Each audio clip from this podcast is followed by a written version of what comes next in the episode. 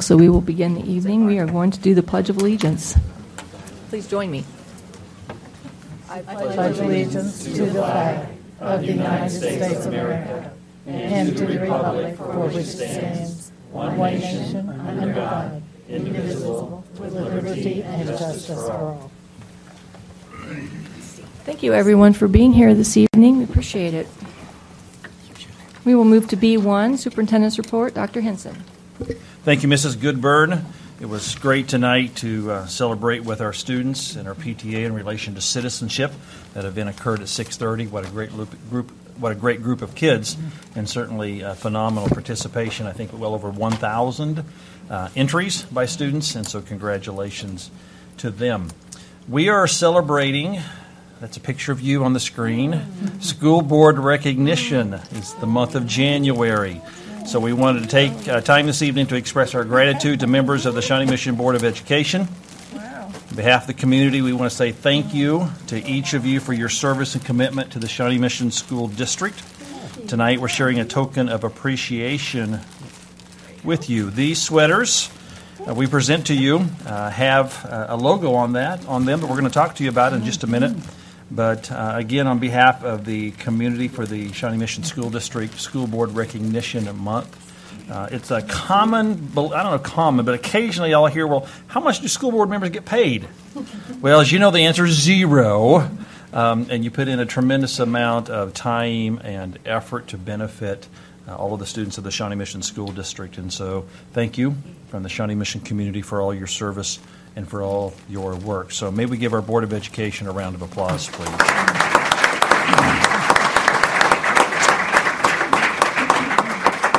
As we're getting this uh, first look at the new logo, I would like to introduce Shauna Samuel to you, uh, who comes to us as Senior Vice President of Tro- Trozzolo. Get that right? Trozzolo. Never can get that right. Communications Group. Uh, she is our incoming Director of Communications as well. Hadn't started yet. But uh, Sean, I want to turn the microphone over to you to introduce this new logo to us, please. So thanks for being here. Thank you very much. I, um, as uh, Dr. Hinson mentioned, am outgoing Senior Vice President, Trozzolo Communications Group. I volunteered for many years with the Shawnee Mission Education Foundation Board. And so, because it was my passion project, Trozzolo volunteered to design pro bono a logo, a new logo for the Shawnee Mission School District. We went through several different iterations and uh, worked very collaborative with Dr. Neal and uh, and Dr. Hinson and some leaders in the district to get what we think is a very progressive new logo. And so, without further ado, let's reveal the new Shawnee Mission School District logo. this logo has a representative lots of different colors. These are the colors of the feeder high schools. They're slightly altered to make it a, a, more appealing and progressive palette when they all work together. The center color is the blue color of the Shawnee Mission School District. What we like about this is any logo that has circular motion like this, it, it implies motion and a synergy and action. So that is very representative of the innovative place where the district is today. We also like that all that it can be looked at almost as arrows, that all the schools are pointing to the district, and that there's a good synergy there, and that the, there's back and forth between all the different schools and the district. You can also interpret those arrows as books, open books, representing the academia. And if uh, you really try with some imagination, you might even be able to visualize perhaps a symbol that might be representative of the Native American roots of the name of the school district with, uh, with a mark that might be uh, used in that culture. There are different varieties of the logo. This happens to be the primary logo and the horizontal version. Next, please. This shows how it will look in a very small version, like on a business card. And next, please. This is what's called the bug logo. And this will be used in um, instances where, for instance, if Shawnee Mission School District had their logo on a screen with many others, it will be there when the space is limited, perhaps on a sweater or a lapel pin. This is a um, universal logo that can be used with the full name. And then we also have a vertical logo that is, just takes up a little bit less, less space horizontally, but can be used in those instances. And then next, that's how that looks in a small format.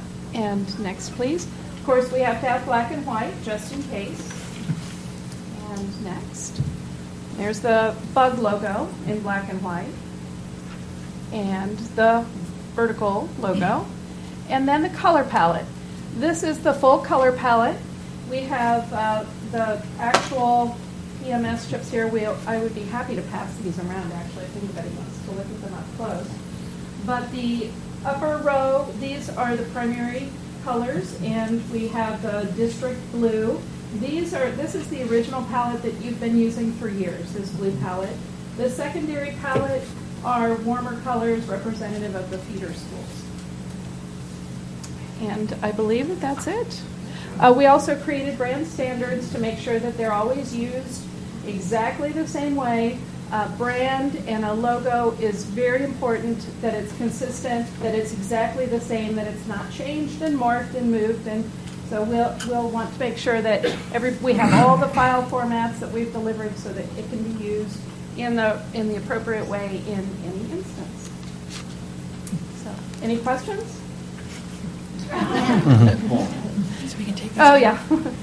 That's the, the, uh, my dog Biscuit, she would go to the agency. She was, she was called the closer at the agency, the agency dog. She would soften up any meeting, so. I was very grateful that Trozzolo Communications Group uh, donated this work, and I, and I'm proud of it, and I hope that it serves the district well. Thank you.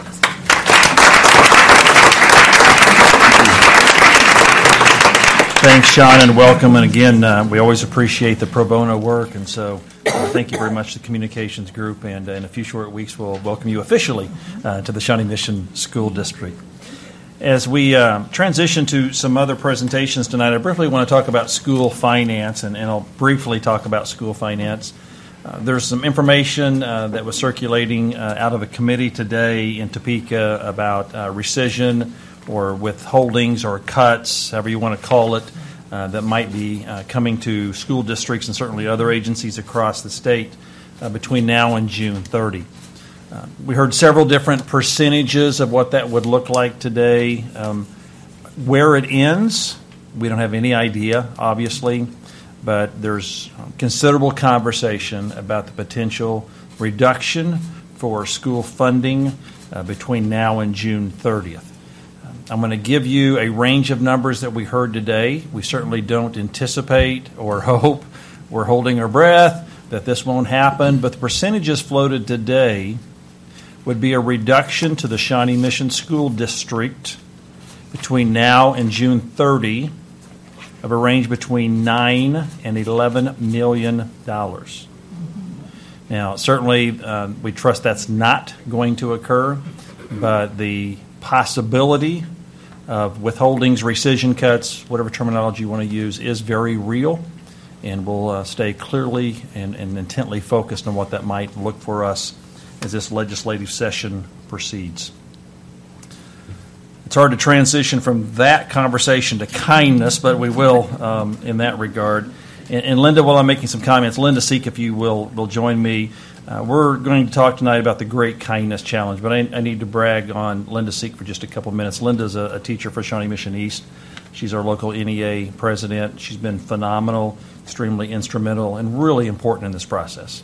And Linda, we've had great conversations about the Great Kindness Challenge. And so I'm not going to give any other information. I'm going to let you tell us what that's all about tonight. But I want to thank you in front of everybody tonight for all of your work and your commitment to this cause. It's very important. Appreciate thank you. It. Well, good evening. As the president of NEA Shawnee Mission, I am very pleased to be here tonight as a member of what we call ourselves the United Committee.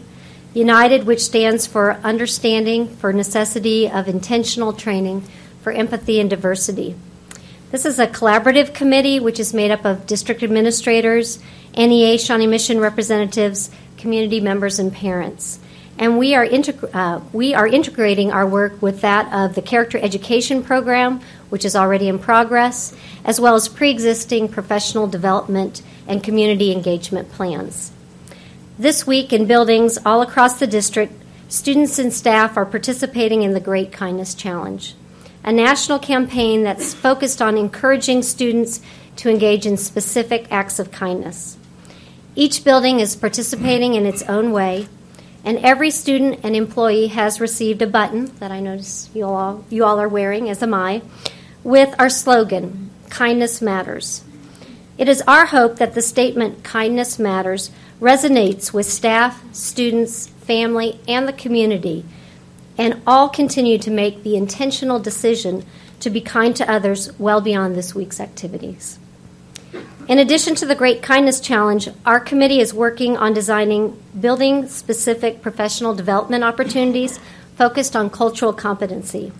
Staff members from across the district have volunteered to serve on building as building level leaders and will attend a, a training this Friday in preparation to work with staff district wide on April 14th. Our work this spring is just laying the foundation, hopefully, for a long term professional development plan that addresses the need to meet the ongoing, ever changing needs of the students that we meet. I'm really excited by the possibilities of this collaborative effort, and I think great things will come from it. And um, I really appreciate the efforts of so many, the communications department, to help us get this going on short term, working with Dr. Hinson, and um, I think we'll see a lot of exciting results this week and beyond. Thank you. Thank you, Linda. Mrs. Sieck referenced Dr. Ziegler in our character education. So, Dr. Ziegler, uh, talk to us a little bit, please, about how this is integrating with our character education as well. I would say synergy is a great word for tonight and um, intention. And what the Great Kindness Challenge has brought to us this week is an opportunity to draw attention to the efforts that began last spring from a task force that gathered to focus on character education and looking into uniform approach across our district. So this year we have a plan underway uh, to develop curriculum uniformly across K 12 in conjunction with our curriculum instruction team and Dr. Dennis's leadership. Uh, but also, there are multiple points to that plan, including professional development, which the team that's working with United is a great tie in, as Linda referenced. And Linda was part of that character education task force, so she's been uh, with us on the journey. And we also have plans to tie into school improvement, uh, and now our state has put in a responsive culture element to school accreditation, which ties in beautifully to the work that has begun and where we are going as a district team to look at this as another element of school uh, improvement. Um, and also, a big piece is looking at how we communicate in our community wide response. So, those are kind of the key components of the Character Education Task Force results that came from the work last year and what work is underway now. Um, I want to share with you a special event that happened last Friday. Uh, last Friday, we had the opportunity, um, Dr. Neal and I, to join our Shawnee Mission Area Council PTA group with the meeting of the presidents and principals. And uh, I shared with Linda that we uh, shared the banners and also the buttons and talked about the Kindness Challenge because we cannot do this work alone. Part of developing a learning community wide response to character education kindness, civility. Three terms our task force identified that were ultimately important to our district were respect, responsibility, and resilience. It cannot be on us alone. Engaging our community, engaging our parents are a vital part of that. So on Friday, it wasn't just Dr. Neal and I with the group, but Sue Ellen Fried. Those of you that have uh, been a part of the district may be aware of Sue Ellen's work. Sue Ellen is a patron of the Shawnee Mission School District. Um, her children have graduated from Shawnee Mission schools, but her life's passion and work is in developing programs to support children um, in abusive situations, but also her passion took her to the realm of bullying and banishing bullying behavior, which all ties into character education. So Sue Ellen is now partnered with us in the district. And again, synergy, all of these pieces are coming together um, in a very serendipitous way um, and working with us to develop professional development plans in our schools to carry the mission of character education forward. So she shared with the group uh, three very simple terms kindness matters, words matter, relationships matter. So we're going to continue the work and look forward to bringing back additional support uh, and information and, and uh, updates to the board. Really, it comes down to intentional acts, developing empathy in how we see each other, how we treat each other with kindness, respect, civility, all of the things that come into a character ed focus. Great. Thank you, Dr. Ziegler. Thanks. again, thank you to all of you that uh, are working so diligently. So, uh, Lindy, Linda and your representatives from NEA and the character education folks, uh, very, very much needed.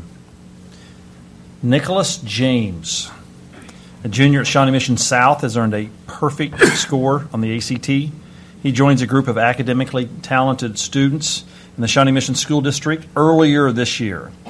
Um, Kurlbaum, Kurlbaum, Peter Haynes, and Yashi Wang learned that they had also received perfect 36 scores on the ACT exam. Typically, less than one tenth of 1% of all students receive a perfect composite score on the college readiness exam. So this month, congratulations to Nicholas James. Molly Born, a junior Shawnee Mission Northwest, has been named the Gatorade Kansas Girls Cross Country Runner of the Year. This honor recognizes outstanding high school athletes for academic excellence, academic achievement, and great character. She is the defending 6A Kansas State cross country champion, two time Kansas regional champion, and two time Sunflower League champion. She also won the Heartland Regional, which qualified for her qualified her for the national competition in Oregon. Kansas Association of School Boards and the Kansas School Public Relations Association presented the district's communications department with seven awards in their annual publications competition. Awards recognize the department's work in the We Share a Language production with Westridge Middle School and Kansas School for the Deaf, the District Connection e newsletter and Inside Magazine, the district strategic plan update, the Back to School slideshow, and the Proud to Be SMSD social campaign. This afternoon, in a faculty meeting at Rising Star, we announced that Rising Star will become the second innovation innovative school in the school district. As you know, this was the first year for Apache. That's going extremely well. So we announced Rising Star at a faculty meeting uh, this afternoon. Sixth grade commission update. So I have an update from the sixth grade commission. Uh, they're very busy. I'm going to remind you that of the subcommittees in relation to the questions. So they met on January 5, which was their second meeting of the 48 members of this commission. Subcommittee 1 is working on the answer or answers to this question What are the most essential components necessary to provide a highly effective social, emotional, and academic experience for sixth grade students? And certainly, the, the board has uh, this narrative in front of them, and we'll have it on the district website as well for everyone to read in that process. The subcommittee two question What are the advantages for students of having sixth grade in a sixth through eighth grade middle school setting? And again, you can read all the bullet points and the things that uh, they're looking at through their committee process, and also in this information are when these committees are meeting again. So they've already scheduled those meetings. Subcommittee three what are the advantages for students of having sixth grade in a K 6 elementary setting? And then, four, what action or actions would a transition of sixth graders to a middle school setting require from the school district? And they've listed a, a section of subtopics, for example, human resources, facilities and enrollment planning, boundaries, technology, transportation, special services. So, again, uh, this commission, as they call themselves, met again on January 5. The full report the board has, it'll be available on the district website as well. So, the sixth grade commission continues to meet, reminding you there are 48 members. We're scheduled for a, a late spring, uh, early summer time frame of reporting out. Uh, right now, they're targeting May, and so we'll see if we stay on track for that. But again, there's a, a comprehensive summary of the work they're doing, the questions uh, that they're answering through this process. Dr. Southwick, I believe there's still a little bit of construction going on in the school district. Would you uh, talk about that, please? Yes, there is. There's a, actually a picture of a couple of events we had over the last couple of weeks where we were able to show people the fruits of Mr. Robinson and his staff's labor and, and the graciousness of the Shawnee Mission School District patrons to revitalize our elementary schools. We opened up Briarwood last week, I would say, to a capacity crowd in the gym. Um, it was a great night. Uh, parents and community members had an opportunity to go through the school and see all of the spaces. And um, to basically celebrate that opening and the week prior at Trailwood. Um, As a reminder to you, those are the first two that we will open this year. Crestview will open up after spring break. Uh, That will actually be the fourth elementary school delivered if we look at Shawanoe last year.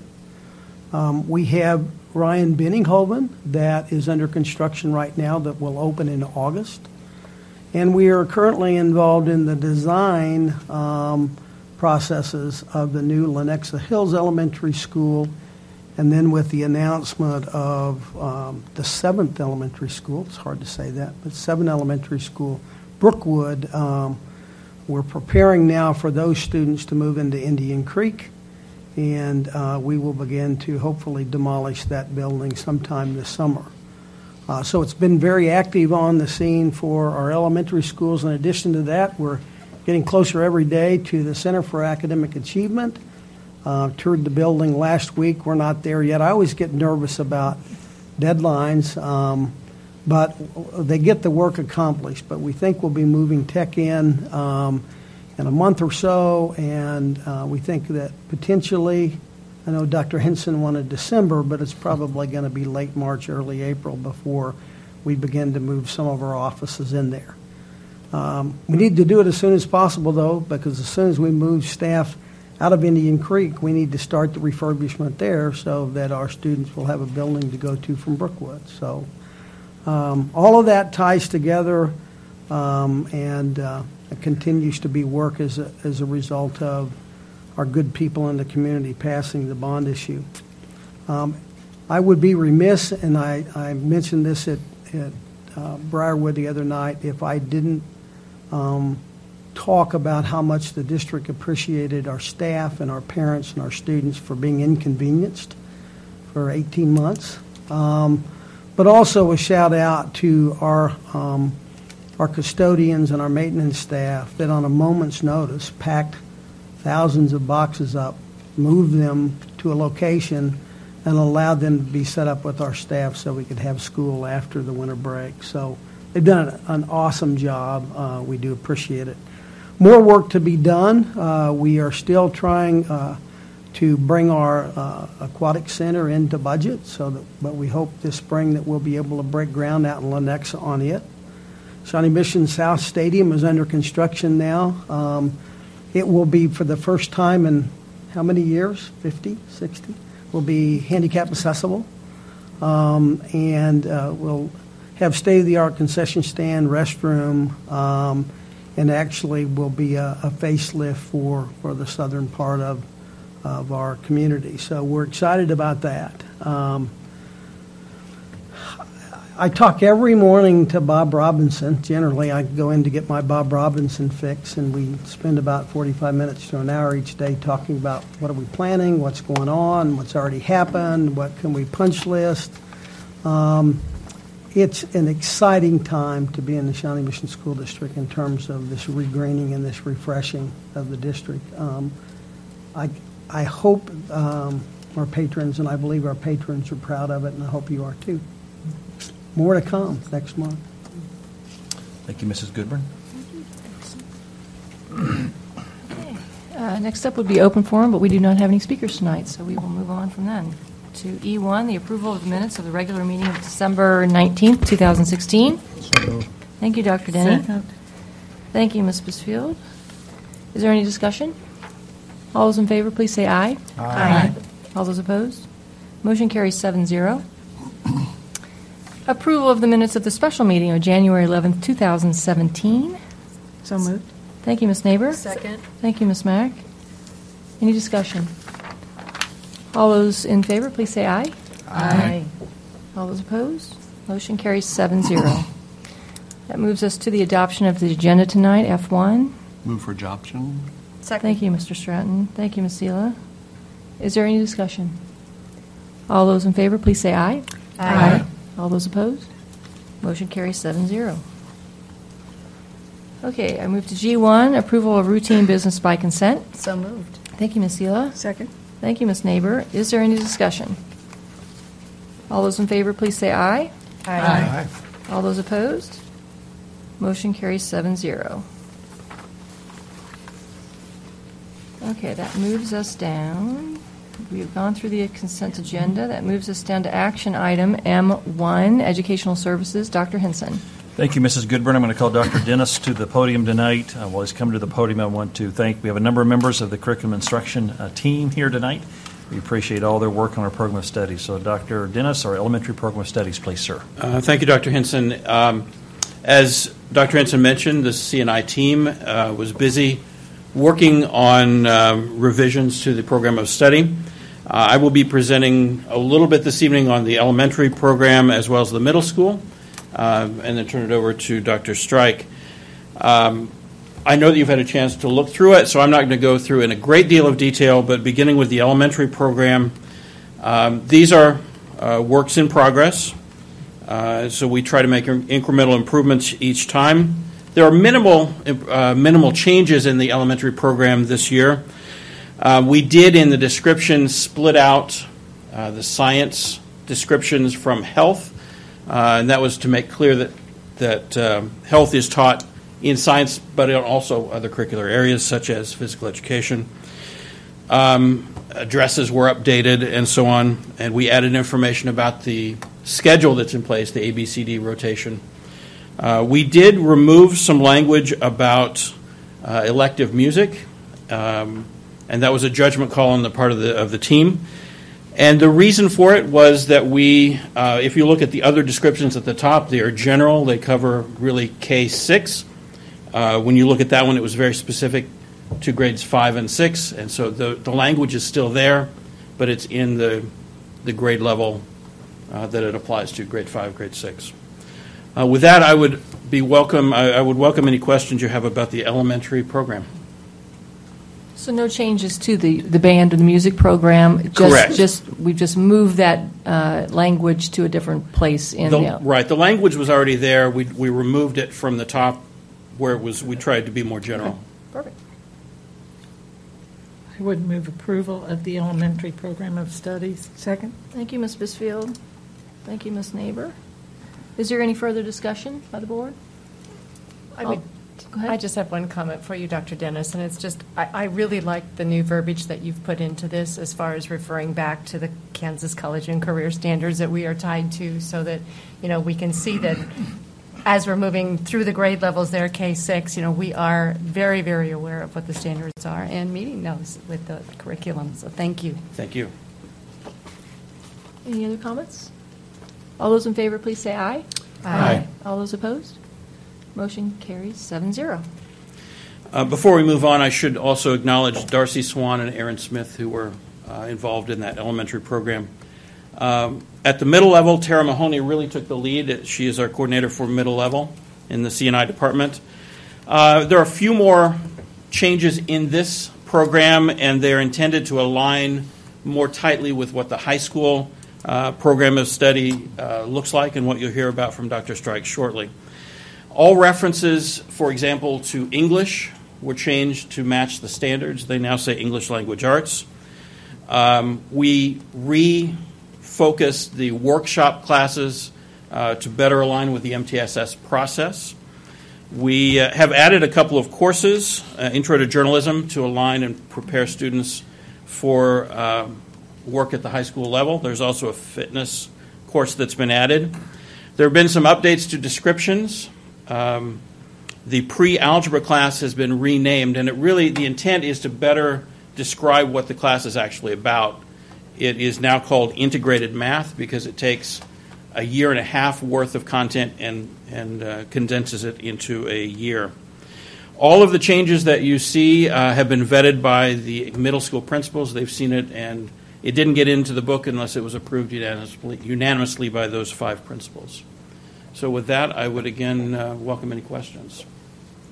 I would move approval of the middle school program of studies. Thank you, Ms. Mack. Second. Thank you, Ms. Neighbor. Is there any other discussion or questions? All those in favor, please say aye. Aye. All those opposed?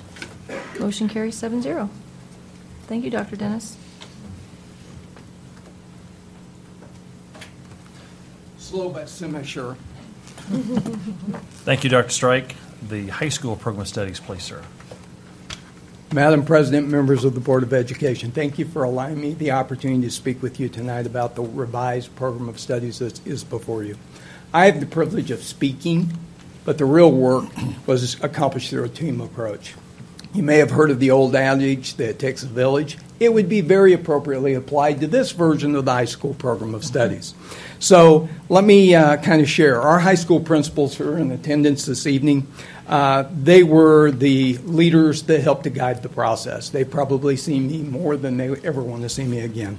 Uh, our leadership and learning team members, especially Dr. Dennis, Dr. Gillhouse, and Leah Baumhoff, have worked tire- tirelessly to bring you the changes that uh, you're viewing. So that I don't leave anybody out, I'm going to run this laundry list down. So I'm going to break eye contact with you just to make sure I don't miss somebody. Uh, I want to give special thanks to ICT, James Morgan, and Drew Lane, because of the technology issues that we were experiencing. They had to see live and in color to believe that we'd hit save as and it'd disappear when we opened it back up. So we have now proven that that's not a good system to utilize. So we will move to a new document repository for the future. Dr. Ziegler, Dr. Atha, John Douglas, Dr. Gurman, Dick Kramer all worked to help provide revision. And then I want to bring special attention to Jackie Chapman, Sherry Dumoulin, and numerous special education staff members who helped support us in revising the entire process for compacting and some of the things that are before you. Now, I need to give special acknowledgement to Sheriff Bury, uh, Christy and my uh, new administrative assistant. I think we just about tapped her out. Uh, but the bottom line is she, along with Terry Wintering, Miranda Hoyt, and Kim Barney, uh, provided the editing that was necessary to bring the product before you that you see tonight.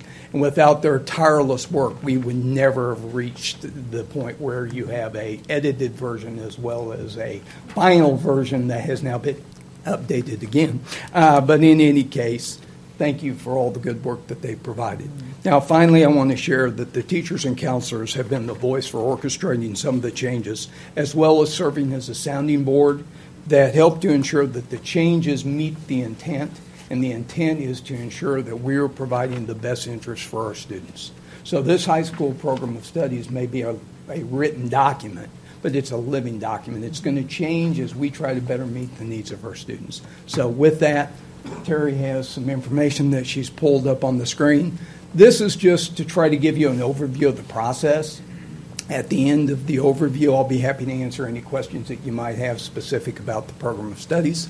And I know the district is aware, many of you are aware, the district leadership team is currently uh, assimilating 151 models from the Modelnetics leadership system.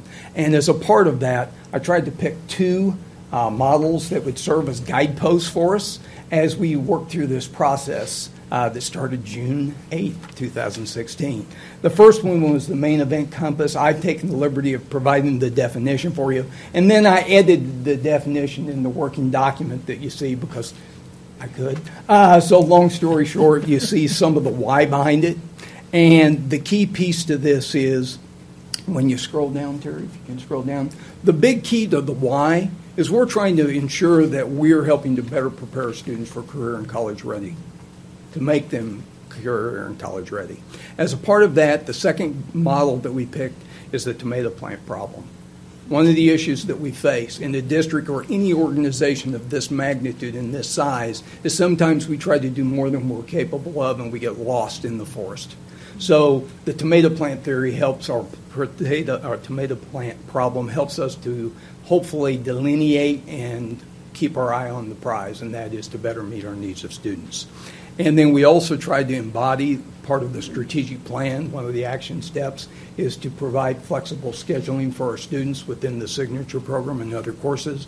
And within this program, we've attempted to take our fledgling first steps towards that flexible scheduling, as you can kind of see a little bit with concurrent enrollment with courses that were not tied to the Carnegie unit contemporary communications being one of those.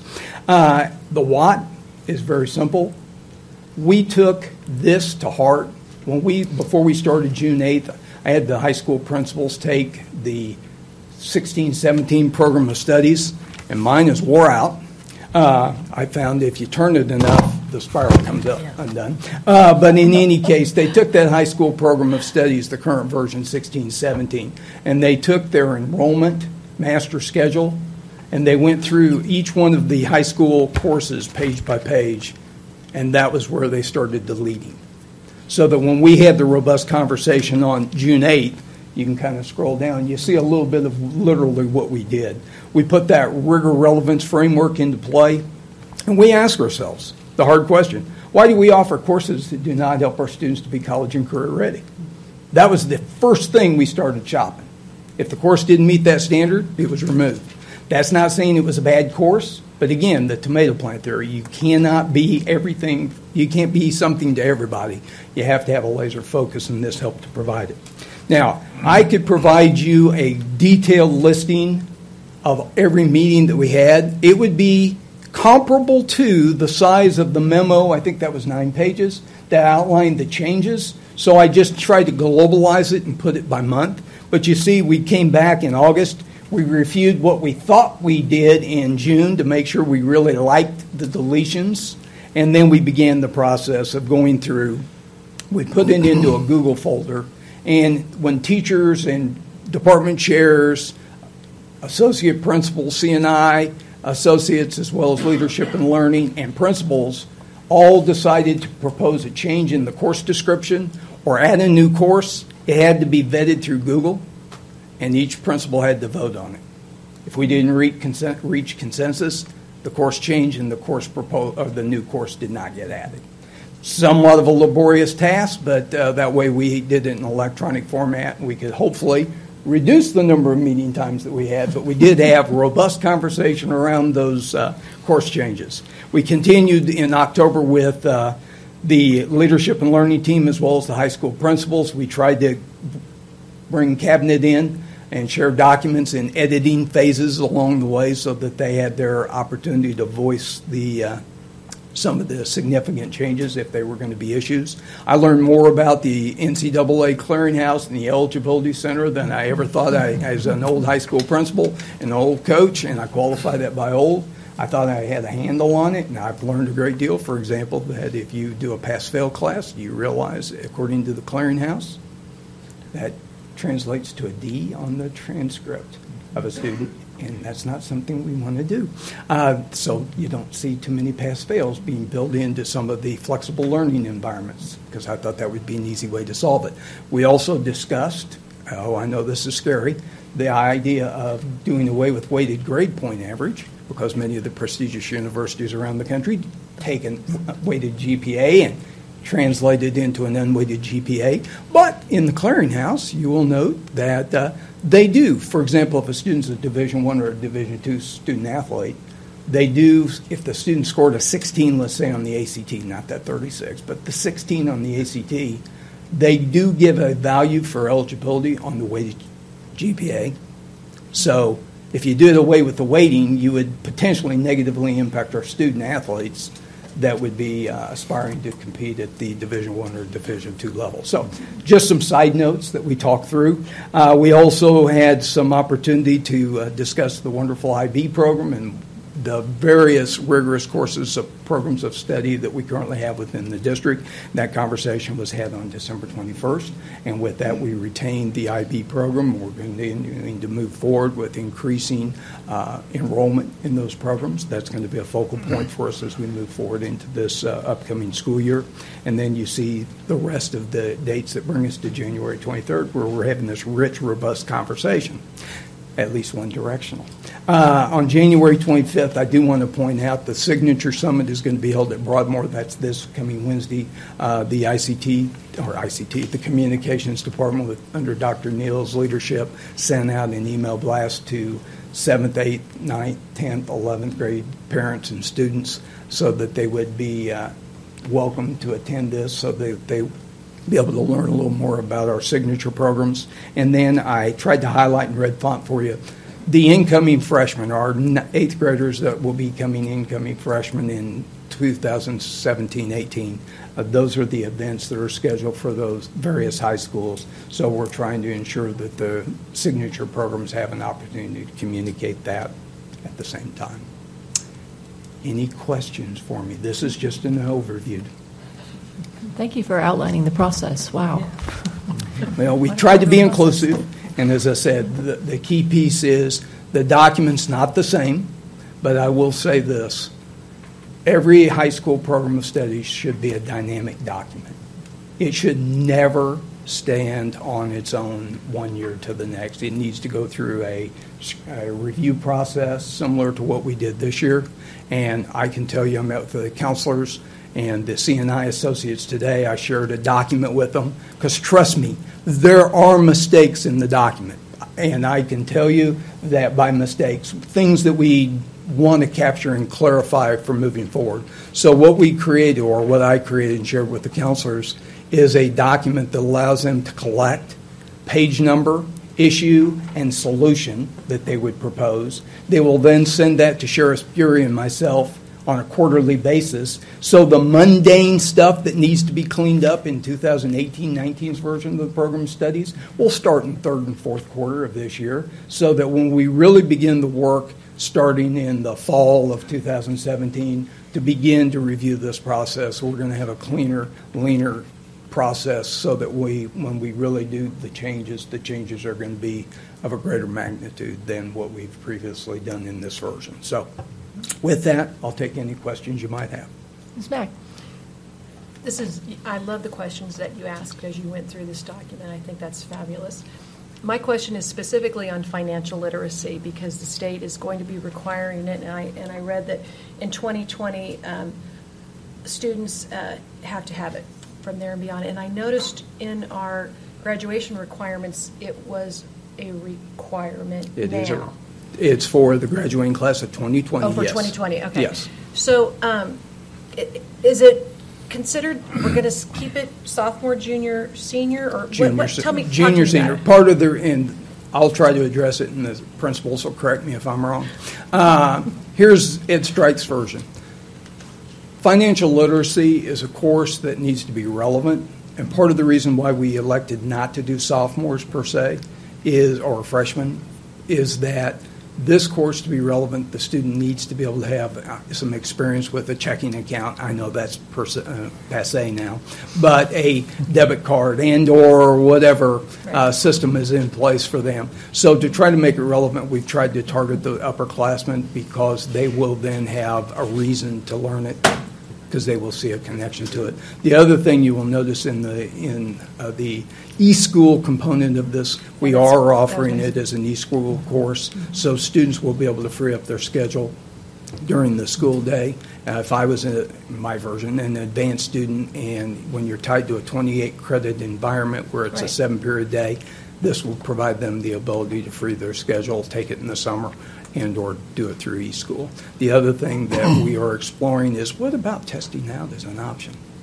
If I can show competency, Right. if I can show mastery of the content, why do I need to take the course? But as long as if the state of Kansas currently requires it, or they're going to require it? No, it's actually right now a Shawnee Mission piece. We put this in place because, for lack of a better term, uh, some of our graduates, when several of our administrative team traveled to uh, various regional universities within the state of Kansas, uh, some of our uh, recent graduates indicated the one thing they wished that they would have had when they went to college was a better understanding of financial literacy. So that was kind of the impetus behind it. The state of Missouri does have a financial literacy requirement as a statewide graduation requirement. I, I think it's necessary. I, I think it's a wonderful addition. Um, and since you brought up eSchool, how, how many classes or how many courses are offered by eSchool now? Four. Now, this is Ed Strike's version of this as well. I made some decisions. Uh, you always, it would be very easy. Edgenuity is a tremendous program. I've been aware of it since 2006 when it used to be called E2020. So it is one of the most robust online delivery models for credit recovery as well as initial credit. But you never want to get yourself so far in front utilizing the e-school or the Edgenuity issue because of this. You want to have a traditional curriculum map created for every one of the traditional deliveries that we have in each of our high schools. And at this point, with the leadership team that we have in place, we don't have the capacity to build those curriculum maps for every course that is in our program of studies currently. So you always want to write a traditional curriculum map so that you know what students should know and be able to do in every class. Map it in the traditional curriculum, vet that by the teachers that teach that, and then crosswalk that to the Edgenuity or the e-school program to ensure that the outcomes within E20 or within Edgenuity or eSchool meet the same curricular expectations that we have in the traditional model. So we tried to go slow for courses before you open it up and not and start providing all kinds of curriculum that we do not have a traditional curriculum map for in our tr- in our regular classes. We do use credit recovery. Now that's a whole different issue because if you failed a student, uh, failed a class, you've already provided the seat time under the Carnegie unit. So if you can master the competencies based on that prior experience, you can move through it without being tied to the seat time requirement. So that's the differentiation. E-school is initial credit. Credit recovery is a whole different animal. Okay. So So, the- and I hate to put you on the spot, but the four classes are financial literacy? financial literacy, psychology, because it's a semester social studies class, uh, health, and government. Thank you. Thank you. They used to be on page 33. Mr. Stratton? How much of this update is driven by physical space? As we just heard, we're moving around quite a bit in the district. I'm always interested, how much of this is driven by our physical space and our current staff vers- versus developing a document like this, updating a document like this, and then making all of it work together? Okay, the, there's no easy answer. Hopefully, I'll get try to hit what you're asking. Uh, physical space is not the big issue today. We need to really, really be focused more, and I'm not talking about within the high schools. I'm talking about the educational outcomes. Those need to be tied, in my humble opinion, not just in physical space or in classrooms, but need to be tied through, and you're going to say I talk out both sides of my mouth, through that virtual platform or a hybrid platform. Now, as I mentioned, the Edgenuity program, I also will mention once again the NCAA clearinghouse or the uh, eligibility center. To offer initial credit, it has to be a hybrid model. You cannot use eSchool by itself or an Edgenuity course by itself and award initial credit and have that count towards the clearinghouse for eligibility for student athletes. What that means is you can use the eSchool program or the Edgenuity program, but you also have to have some direct instruction provided by a certified teacher within that content area. Mm-hmm. So, so it's more than just limited by physical space. It's also the delivery model through it, so that we ensure that our instructors of record are a part of the process. And then keep taking that to our ability to offer signature programs with our new facility.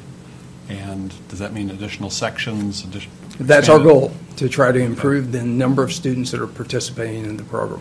And as a part of the conversation, we've worked through a flex schedule, if you will. It's been vetted again. We've started about 14 months ago. Dr. Gilhouse, Dr. Flurry, and Dr. Ziegler and I have kind of worked through it. I've met with each, or we have met with each of the signature program teachers to get their feedback on that, on that flexible schedule. And as a part of that, then we kind of ran a troubleshooting with it with the counselor, uh, department chair counselors today. So it's still a work in progress, but hopefully we will. Uh, our tentative goal is once student enrollment gets more finalized, the requests have come in. The uh, week after spring break in March, we will consult back with the CNI associates that build the master schedule along with the department chair counselors, and we'll begin to review that signature program, uh, CAA and Broadmoor schedule to see if it really needs to be tweaked because students vote, uh, students express their voice with their mm-hmm. enrollment mm-hmm. process, so by their course selections. So we'll, that'll be the next step is to take those course enrollments and see if it, if our schedule still fits the bill for students, and we may need to modify it based on the student schedules. Mm-hmm. Right, thank you. Good question. Other questions? Anybody else? One more. Mr. Denny? I think that also means that although we offer a course in our program of studies, mm, faced with some of the other physical restraints, we may not be able to offer a course if too few students sign up for it. Is that correct? That is very correct. And we're going to screen that very closely with human resources as well as uh, Dr. Gilhouse's leadership. Thank you. Anybody else? I move adoption. Thank you, Dr. Denny. Thank you, Ms. Zila. Any other questions or comments? All those in favor, please say aye.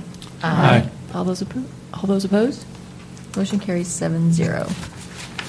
If any of you are really interested, Terry Wintering provided me some really historic documents that I would love to share with you. Uh-huh. 1957 versions of the high school program of studies, uh-huh. 1963, 64. The more things change, the more they become the same. Uh-huh. Oh, the, by the way, English language arts that we talked about and Dr. Dennis spoke to in terms of the Kansas Career Ready standards. Oh, by the way, they used to call them ELA, English language arts. Just Which, which, fun little piece of which, history. which poses a question. In, in the 1960s, what would have been the course that we would now attribute to digital learning or computers? Ooh, that would be, a- I Typing. haven't looked that Typing. close. I was just surprised that ELA came back. I go, wow, I've seen that before. That's, let's see, that would be back in the Fortran and uh, COBOL days, right? Thank you, Dr. Strike. Okay, we move to action, O, Action Human Resources. Dr. Hinson. Thank you, Mrs. Goodburn. Before you tonight, you have the 2017 New Directions Employee Assistance Program contract. There is not a change or increase in price. I will remind you, this is a service that we provide to our employees. Uh, We've started this a couple of years ago uh, for the benefit of our employees. Uh, This service allows employees to be provided counseling, uh, management uh, consultation, support for financial issues, relationship issues, uh, legal issues. So it's a service uh, to our employees that we provide as a school district. Um, Rarely do we get to say there's not an increase in price, but there is not an increase in price on this contract that we bring to you tonight. I'd move approval. Thank you, Ms. Zila. Second. Thank you, Ms. Bisfield. Are there any other comments? Dr. Hinson? Okay, all those in favor, please say aye. Aye. All those opposed? Motion carries seven zero. Okay, we move to uh, action, the second one. Thank you, Mrs. Goodburn. We have before you tonight uh, the approval of the recommended district-level administrative contract renewals. I will remind you that in uh, January of each year, we bring to you the, uh, the renewal of contracts. This does not involve any type of compensation change at all, but annually, we will extend uh, contracts for administrators, uh, the documentation. So these are individuals that are not principals. So they're coordinators, uh, directors, executive directors, assistant superintendents, and it extends their contract for a year. We deal with compensation when we deal with compensation for our employees later in this fiscal year. So there's no change in compensation. We simply extend their contract for a year through the process. And again, not principals, so we'll deal with principals next month. These are the coordinators, directors, executive directors, assistant superintendents uh, throughout that process. And the length of their contract duration ranges from uh, one year to three years. Uh, Generally, that can vary depending on position, sometimes in relation to performance as well. So it's an extension for a year, doesn't deal with compensation at all, all that's frozen in place. So moved. Thank you. Dr. Denny? Who was the second? Ms. Neighbor? Thank you. Ms. Neighbor, any other comments? Questions? All those in, uh, in favor, please say aye. Aye. All those opposed? Motion carries seven zero. Thank you, Dr. Hinson. We move, move to, move to P1, the approval of the proposed 2017-2018 district calendar. Dr. Atha, thank you for uh, joining us tonight and for all your work on the calendar. Dr. Atha has presented two things uh, for us tonight the proposed calendar, but also the calendar information. He's going to walk us through this process, which I think is extremely uh, beneficial to why we do certain things, not because we just want to, but these are the requirements that we have in place and how it all falls together. So, Dr. Atha. Thank you, Dr. Hinson, and it's always good to come and speak before you. Uh, and uh, tonight you have before you the proposed 2017-18 district calendar.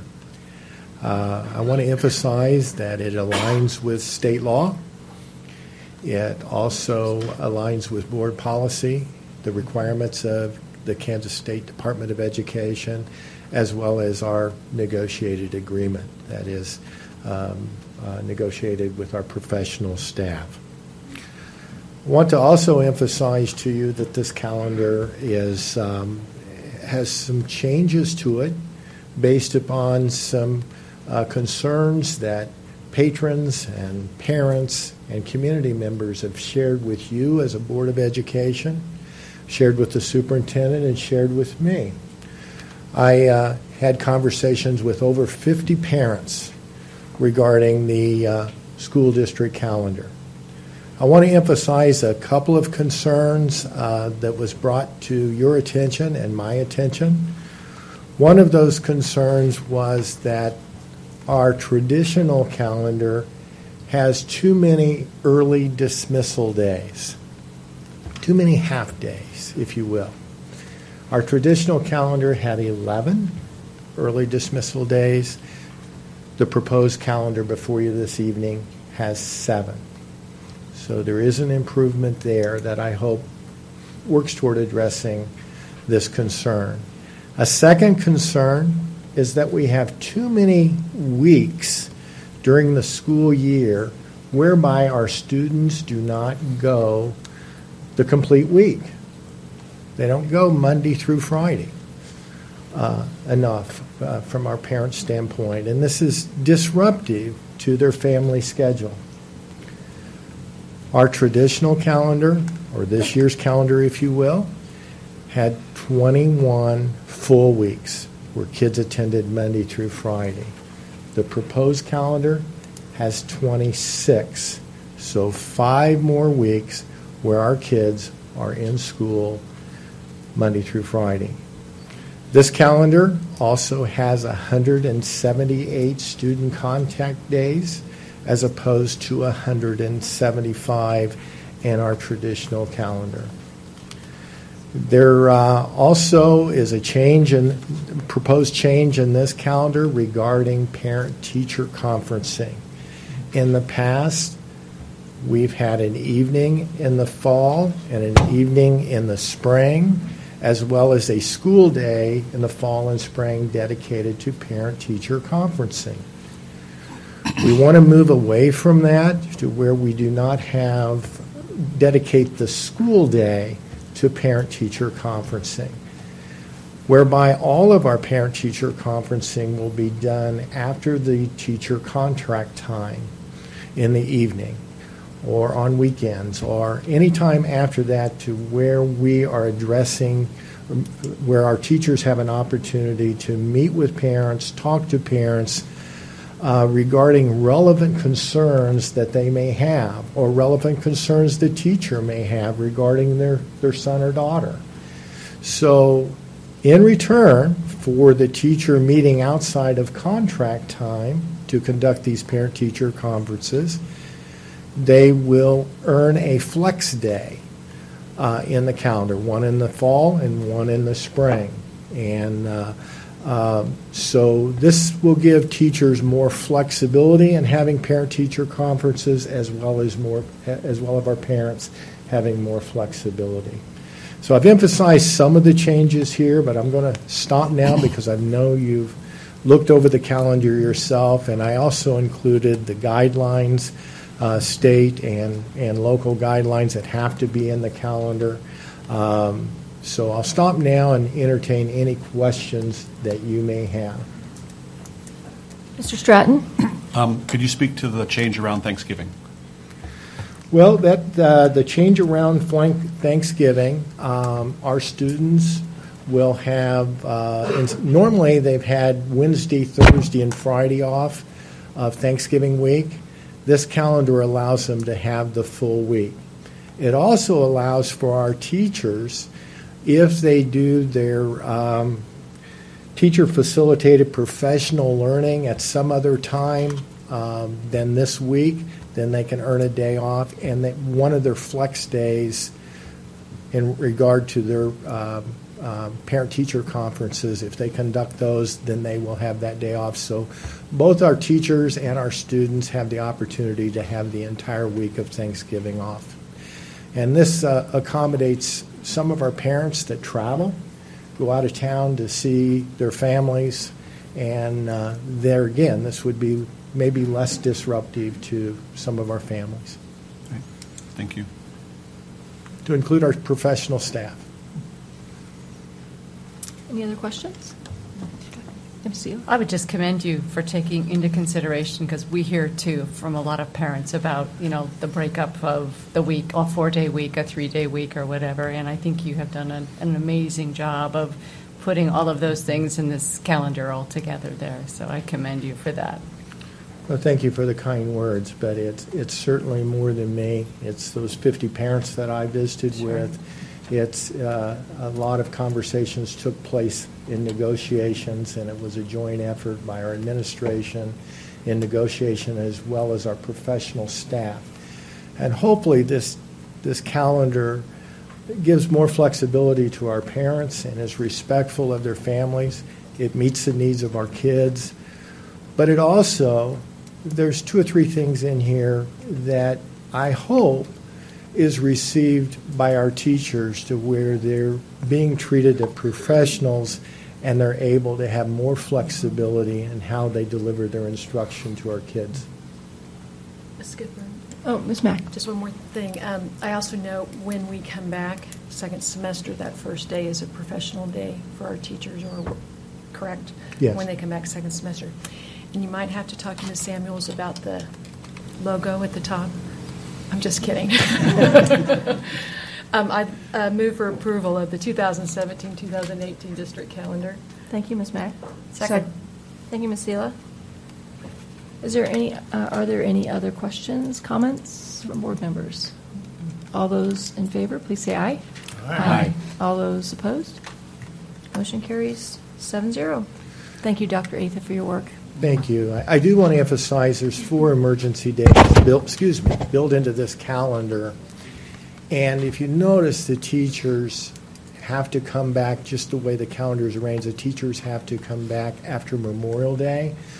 But hopefully, the weather will work with us and we'll be able to reduce, um, you know, take, if we don't use those four days, then we take it off at the end of the calendar. So that would move the teachers back up to where they would conclude their work before Memorial Day. Thank you. We move to T1, board comments from board members. Are there any comments? Mr. Stratton. Uh, I'd like to thank the staff on uh, the exciting uh, openings of the schools that we talked about earlier. Uh, It's a lot of fun to see from the turning of the dirt to the opening of the building. But what makes those equally important is all of the parents, the grandparents, and the students sharing that excitement in the building. So for us as board, as we're making these decisions about bricks and mortar and dollars and cents, it's a lot of fun to see the end users, the students in these buildings. I also uh, share a, a thought about commending the, both the staff and the patrons in the Trailwood area. Um, there was a lot of what I call good conversation that took place there, and um, some decisions that were made to alter some of the schedules, and I think that was very helpful to have the input of the public on that too. So I commend everyone that was a part of that. I thought it was a healthy conversation. I want to make sure that everybody knew that we were listening and that we did want to take those concerns seriously. Dr. Denny? I move that the Board of Education recess to executive session in order to consult with our attorney on matters deemed privileged in the attorney-client relationship. Second. Thank you, Ms. Bysfield. Thank you, Dr. Denny. Thank you, Okay. Ms. Bysfield. Oh, all those in favor? Oh, I'm sorry. When do we want to be back? 8:20, what was it, uh, 15, 20? Let's do 825 first. 8:25. No further business will be conducted following the executive session. All those in favor, please say aye. Aye. All those opposed? Motion carries seven zero. Thank you all for attending this evening.